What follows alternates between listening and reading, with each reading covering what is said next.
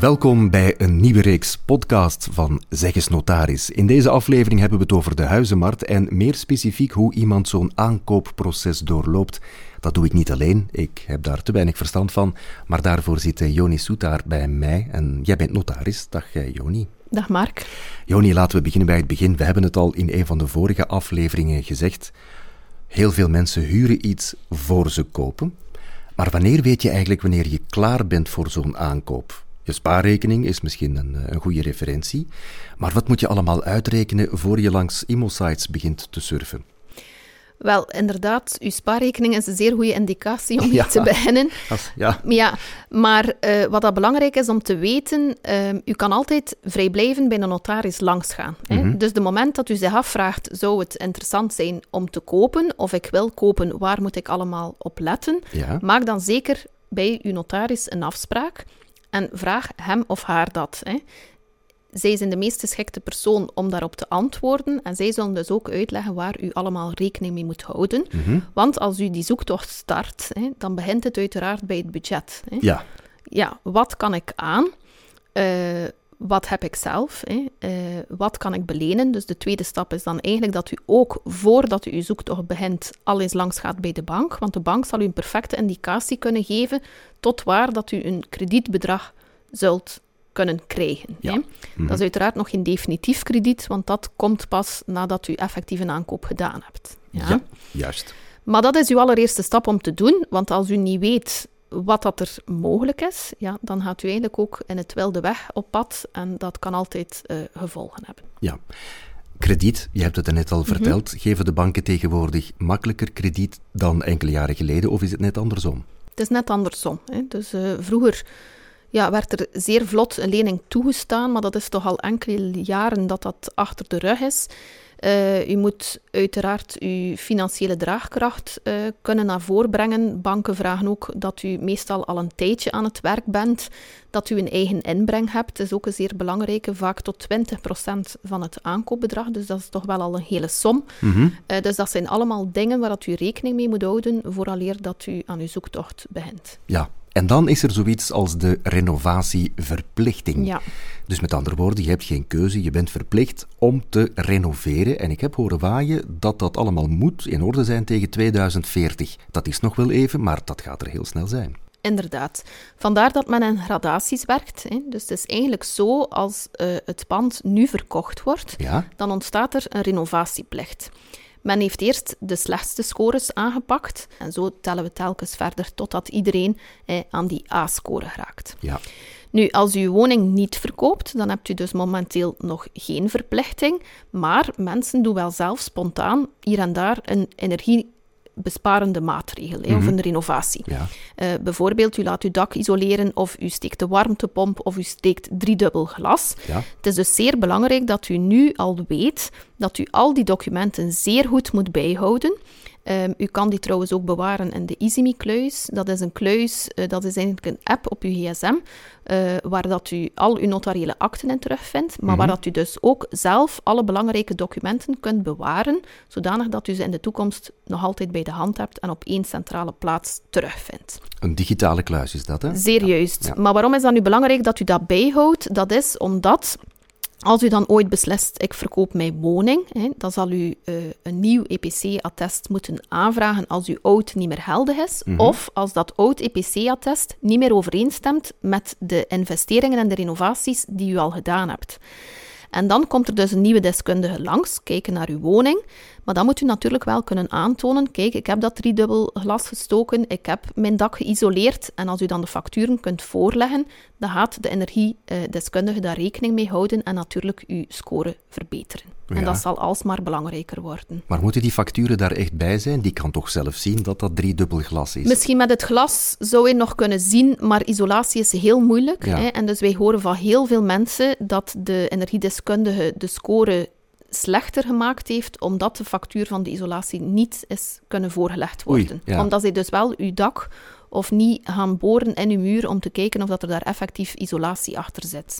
Dus als u uw dak geïsoleerd hebt en dan zitten er gyprocplaten voor, dan is het niet meer zichtbaar met het blote oog en dan wordt die factuur wel heel belangrijk. Ja, dat is waar. Ja. Voel je aan dat mensen dat ter harte nemen of zijn er heel veel mensen die zeggen van ja, die renovatieplicht, ik zal wel zien, ik laat dat even links liggen. Wel, ik denk dat er dat zeer veel mensen te harte nemen, hè. Vooral ook de jonge mensen, omdat we dan eigenlijk het gesprek van de klimaatopwarming gaan aangaan. Ja, en dat is natuurlijk een zeer hot topic. Mm-hmm. En het is ook wel echt niet onbelangrijk. Hè. Ik denk dat we met z'n allen ons steentje gaan moeten bijdragen om ons klimaat in bedwang te houden. Ja, ja. En dus ook onze wereld leefbaar te houden. Dus ja, ik denk, en zeker de jonge groep is daar wel echt bewust mee bezig. En ook als zij een huis zoeken op de vastgoedmarkt, kijken zij daar ook wel naar. Ja. We hebben ook de crisis gehad van de gasprijzen. Dat zijn allemaal dingen die het budget van een koper beïnvloeden en waar dat zij dus evident wel rekening mee houden en dus ook naar kijken. Ja, dus met andere woorden, renovatieplicht enkel bij aankoop van een huis? Zeker bij aankoop van een huis. Dus zoals dat ik zeg, bij elke aankoop wordt er gekeken naar het EPC-attest. En dan is het afhankelijk vandaag van de score die u hebt, mm-hmm, of de koper al dan niet zal moeten renoveren. Ja. Maar het is niet enkel bij een aankoop, dus het begrip is ruimer. Het is bij elke overdracht, zoals dus bijvoorbeeld een schenking valt daar ook onder. Dus dat is iets waar we bij schenkingen ook zeker rekening mee zullen moeten houden. Aha. En dan zal die beheftigde dezelfde renovatieplicht hebben. Oké, dus ik schenk mijn huis aan mijn dochter bijvoorbeeld, mm-hmm, dan heeft zij de plicht om dat verder te renoveren. Ja, dat als is zo. Die EPC-score niet voldoende is. Als die EPC-score niet voldoende is, correct. Goed. Stel, ik heb een huis, ik wil dat van de hand doen, dat heeft een zeer slechte EPC-waarde. Mm-hmm. Krijg ik dat nog verkocht? Wij merken dat ze inderdaad nog verkocht worden, absoluut. Wij merken wel dat die huizen of appartementen op de vastgoedmarkt, dat wat begint af te koelen. Dus de huizen waar dat er een goede EPC-score is, of een volledig nieuwbouw, waar dat u dus ook zeker weet dat er een goed energiebesparend pand is, ja, die gaan goed van de hand, nog altijd. De panden die ernstig moeten gerenoveerd worden door die slechte energiescore, die liggen wat moeilijker. Maar wat ik daar ook wel nog aan toe wil voegen, er bestaat ook nog zoiets als de korting. Hè. Dus ik heb al uitgelegd dat op een klassieke verkoop dat er 12% moet betaald worden. Ja, ja. Als het uw enige woning is, is het 3%. Mm-hmm. Maar er bestaat ook nog altijd iets als de korting die u krijgt voor de energetische renovatie die u doet. Met andere woorden, als u het pand ernstig energetisch renoveert, dus bijvoorbeeld u moet 80% van de buitenmuren isoleren en dus beter maken, ja, dan gaat u een bijkomende korting krijgen en dan wordt het tarief verlaagd naar 1%. Ja. Dus dat is wel belangrijk om te weten. Het volstaat niet om zomaar een warmtepomp of zonnepanelen te leggen. Dus het is wel een zeer ingrijpende energetische renovatie. Mm-hmm. Maar bekijk dat zeker met uw architect of met uw aannemers die u gaan helpen bij die renovatiewerken, ja, om te kijken of dat u daarvoor in aanmerking komt. Ja, dan nee. Oké, prima. Dus ik heb er als eigenaar alle belang bij dat mijn EPC-waarde van mijn pand zo hoog mogelijk is. Ook al heb ik dan die plicht niet, maar wel om het dan te kunnen verkopen. Ja. Aan een zo goed mogelijke prijs. Correct. En zo hoog mogelijk bedoelt u dan dat u in een A terechtkomt, want ja, de score wordt ook uitgedrukt in cijfers. En ja, daar is het de bedoeling dat u zo laag mogelijk zit. Hè. Dus... Maar je moet dan natuurlijk wel de afweging maken, wat gaat het mij kosten om te stijgen in een bepaalde... Zeker, want dat zal niet... Ja. Nee. Dat zal elkaar niet in balans houden. Absoluut niet. Dus u moet dat inderdaad afwegen. Welke investeringen kan ik nog doen en gaan een invloed op mijn prijs hebben? En welke doe ik niet meer, omdat ze niet zullen opwegen tegen de investering die ik doe. Ja. Oké, prima. Goed, ik heb mijn financieel plan gemaakt. Mm-hmm. Laat ons dat even zeggen. Ik weet hoeveel ik van de bank krijg. Ik heb alles netjes uitgerekend. En ik ga op zoek naar een woning. Het is misschien een indruk die bestaat, mm-hmm, maar... Echt veel tijd om te beslissen over de aankoop van een woning heb je niet. Soms staan ze rijen dik bij wijze van spreken, mm-hmm, aan te schuiven. Iedereen vindt het een mooi pand. Er is tijdsdruk. Ja. Soms. Ja. Ik zeg niet altijd, maar soms gebeurt dat wel eens. Voel je dat als notaris ook? Dat ja, mensen zenuwachtig zijn en dat het allemaal snel moet gaan? Dan? Ja, absoluut. Dat is zeker zo geweest in tijden van corona. Ja. Dan was het echt... niet normaal vond ik dat eigenlijk. Ik heb dat ook nooit goed begrepen, dat mensen zo... onder druk dingen kochten, maar het kon gewoon niet anders. Het was echt, we stonden daar met 30 buiten en als u het niet nam, dat was het wel voor de volgende, dus u kreeg de kans niet. Ja, dat is wel afgekoeld. Gelukkig maar, want ja, ik vond dat heel leuke toestanden. Nee, maar is het niet iets van alle tijden? Ik bedoel, toen ik mijn huis gekocht heb, ja, dan hoor je dat ook, hè, van ja, maar er is iemand die erop staat en ze proberen jou altijd wel een beetje in de richting van aankopen te duwen. Hè? Ja, maar het is eigenlijk zo dat... wij zeggen altijd tegen een koper dat u echt de tijd moet nemen, hè, om het pand te bekijken, grondig te bekijken en u daar niet onder druk te laten zetten. Het is geen brood dat u aankoopt, het is een belangrijke investering dat u doet. Dus u moet wel echt weten wat dat u koopt en dat u het dus ook goed bezichtigd hebt, want u bent verantwoordelijk voor alle gebreken die dat pand vertoont. Hè. Dus u koopt alle zichtbare gebreken, maar ook u koopt verborgen gebreken. Dus als u dat pand niet goed bekijkt, dan gaat het risico daarvan voor u zijn. Hè. Achteraf kan je daar niet meer op terugkomen. U kan daar niet meer op terugkomen, toch niet wat dat die gebreken betreft. Hè. Tenzij dat er bedrog in het spel is van de verkoper, dat is nog een heel ander verhaal. Ja, dat is een heel ander verhaal. Kan je als koper terugkomen... Kan je als koper terugkopen op je beslissing om het aan te kopen? Wel, dus het tweede punt die wij dan zeggen, als u echt geïnteresseerd bent in die woning en u hebt ze goed gezien, dan kan u een bod ondertekenen. Hè.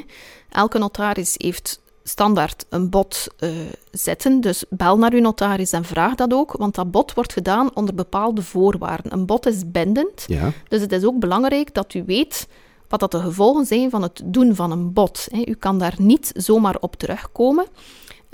Vandaar dat het belangrijk is dat u een bod doet aan alle correcte voorwaarden. Bijvoorbeeld bij ons staat er in het bod dat u dat bod doet onder de voorwaarden dat er een geldige compromis opgemaakt wordt aan alle normale voorwaarden, waar dat er dus ook uit blijkt dat er geen bouwmisdrijven op de eigendom zitten, dat dat niet in overstromingsgevoelig gebied ligt, zo'n zaken.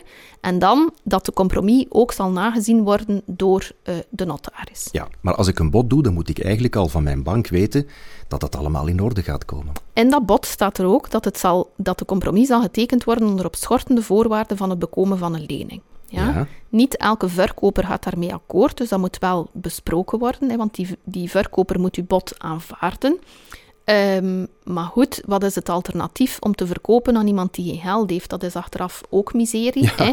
Dus die opschortende voorwaarden wordt beperkt in de tijd. Hè? Dat is standaard 2 tot 3 weken. En in de praktijk is dat voldoende om van uw bank zeker de goedkeuring te krijgen dat die lening in orde komt. Oké, dus als je een bod doet, dan is dat eigenlijk bindend? Ja.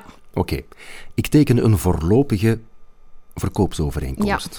Hang ik er ook aan vast? Ja, absoluut. Dus er is... Maar het is een voorlopige. Ja, wel, dat is een hele grote misvatting bij mensen. Hè. Er is niets voorlopig aan een verkoopsovereenkomst. Dat is eigenlijk het belangrijkste document in heel het verhaal, om de reden dat daar de voorwaarden vastgelegd worden van uw aankoop. Hè. Ja, ja. Dus er wordt bepaald wie verkoopt er, wie koopt er, wat wordt er gekocht, aan welke prijs, en dan dus ook alle administratieve voorwaarden die wij notaris moeten voorzien. Hè. Ja. Uw EPC-attest, wij lichten dan de mensen in dat er een renovatieplicht is. Wij kijken naar de brief van de gemeente over stromingsgebied, of dat geen beschermd erfgoed is, en ga zo nog maar even door. Ja, ja. Maar ene keer dat u dat tekent, bent u verplicht om die notariële akte te tekenen. Dus u kan daar niet meer van onderuit. Dan gaat uw volgende vraag zijn, waarom moeten we dan nog een notariële akte hebben? Waarom moeten we dan nog een notariële akte hebben? Ja, dus dat is omdat dat belangrijk is met het oog op de tegenwerpelijkheid. Tegenwerpelijkheid? Ja, dat is iets zeer belangrijk, maar dus door een notariële akte op te maken, gaat die akte achteraf naar het hypotheekkantoor en op het hypotheekkantoor wordt die akte overgeschreven. Ja. Dat houdt in, ene keer dat die akte daar gekend staat, dat dat het officiële en het enigste bewijs is om aan te tonen wie eigenaar van die woning is. Er zijn landen waar dat niet bestaat. En dan is het eigenlijk een beetje allemaal op goed geluk. Hè? Dus u kan een contract sluiten met een verkoper, zijn huis kopen, maar voor hetzelfde geld komt er 2 weken later iemand bij u op de stoep staan en zeggen, ik heb eigenlijk ook een contract, want ik heb dat huis gekocht. Hè? En dat is dus niet tegenwerpelijk. Als het bij ons, zoals in het Belgische systeem, overgeschreven is op het hypotheekkantoor, is het definitief en dus ook niet meer betwistbaar. En ongeacht welke andere contracten dat er dan eigenlijk nog bestaan, dat bewijst dat u eigenaar bent. Vandaar dat dat zo belangrijk is, dat dat overgeschreven wordt. Dat geeft dus een hele goede rechtszekerheid. Absoluut, dus ja. Oké, dus met andere woorden, als je ergens een bod doet, dan kan je er maar beter zeker van zijn dat je dat huis inderdaad wil, want het gebeurt wel eens, je gaat huizen bekijken, vastgoedpanden, en je denkt van ja, dat is goed, dat is mooi, dat is wat ik wil. Je doet een bod, je gaat toch nog naar een ander huis kijken en dan zeg je van ah ja, maar dit is het hè. Ja. Te laat eigenlijk. Wel, te laat eigenlijk. Uiteraard gebeuren zo'n dingen. Ja. Hè. Het is meer in de zin, niet zozeer dat ze nog iets anders gevonden hebben, maar ze hebben zich overkocht of overboden of ook al veel meegemaakt. Men biedt op een huis en dan 2 weken later is er toch een relatiebreuk. Hè, wil men daar eigenlijk vanaf. Dat is opnieuw praten hè, met uw verkoper en rond tafel gaan zitten en kijken van oké, wat gaan we hier nu aan doen? Ja. Maar de verkoper heeft daar ook zijn zeggen, uiteraard. Hè. U hebt wel ergens uw handtekening ondergezet, dus de verkoper mag er ook van zijn kant vanuit gaan dat dat definitief is. Hij heeft ook afspraken gemaakt, hij moet zijn lening terugbetalen. Nog erger, hij heeft zelf iets nieuws aangekocht. Ja, dan zijn dat wel allemaal problemen die daarmee gepaard gaan. En ook daar, als notaris, spelen wij daar ons rol in hè, en trachten wij daar inderdaad in te bemiddelen, als het niet lukt, tussen de twee partijen. Nog een mogelijk probleem. Iemand komt in een pand en is meteen verliefd op dat huis. Ja, die ziet die gebreken niet meer, hè? Nee. Denk ik. Nee. Dan, ik bedoel, ja, soms. Maar dat kan een probleem zijn van, ja, dit is het.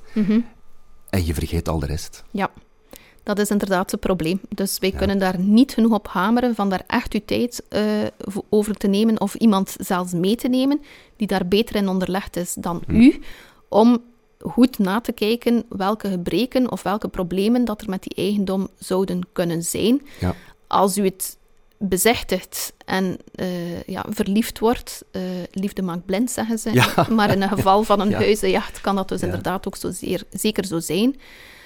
Maar de meeste, zeker als het over jonge koppels gaat, er zijn er wel heel veel die ook hun ouders meenemen. Hè, die al wat meer ervaring op dat gebied hebben en die daar toch wel wat aandachtiger voor zijn.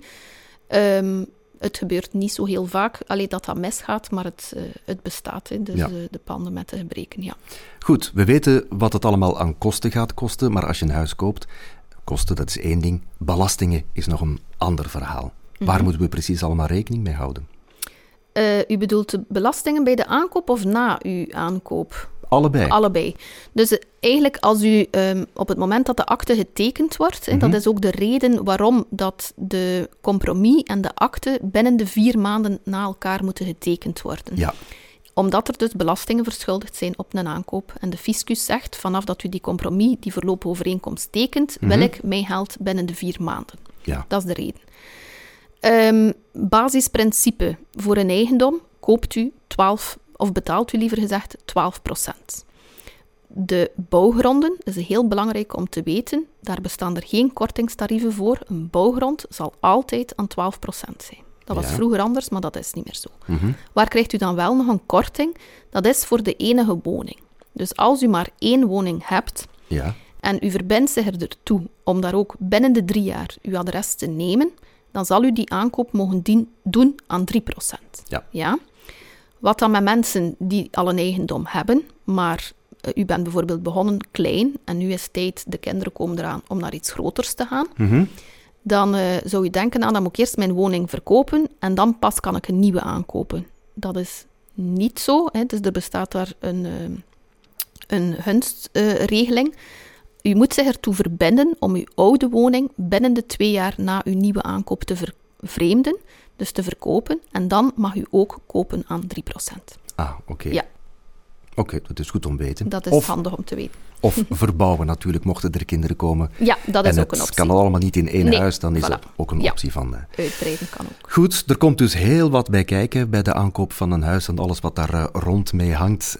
Realistisch omgaan met je budget. Dat is zeer belangrijk. Dat is altijd het belangrijkste, want daar begint alles eigenlijk bij. En ook in dat stadium kan je altijd terecht bij de notaris voor advies en raad. Altijd. Dus maak op voorhand die afspraak dat u weet waaraan dat u begint en dat u ook weet wat dat de gevolgen zijn van het stellen van bepaalde handelingen. Oké, dat is duidelijk. Dankjewel voor je heldere uiteenzetting, Joni.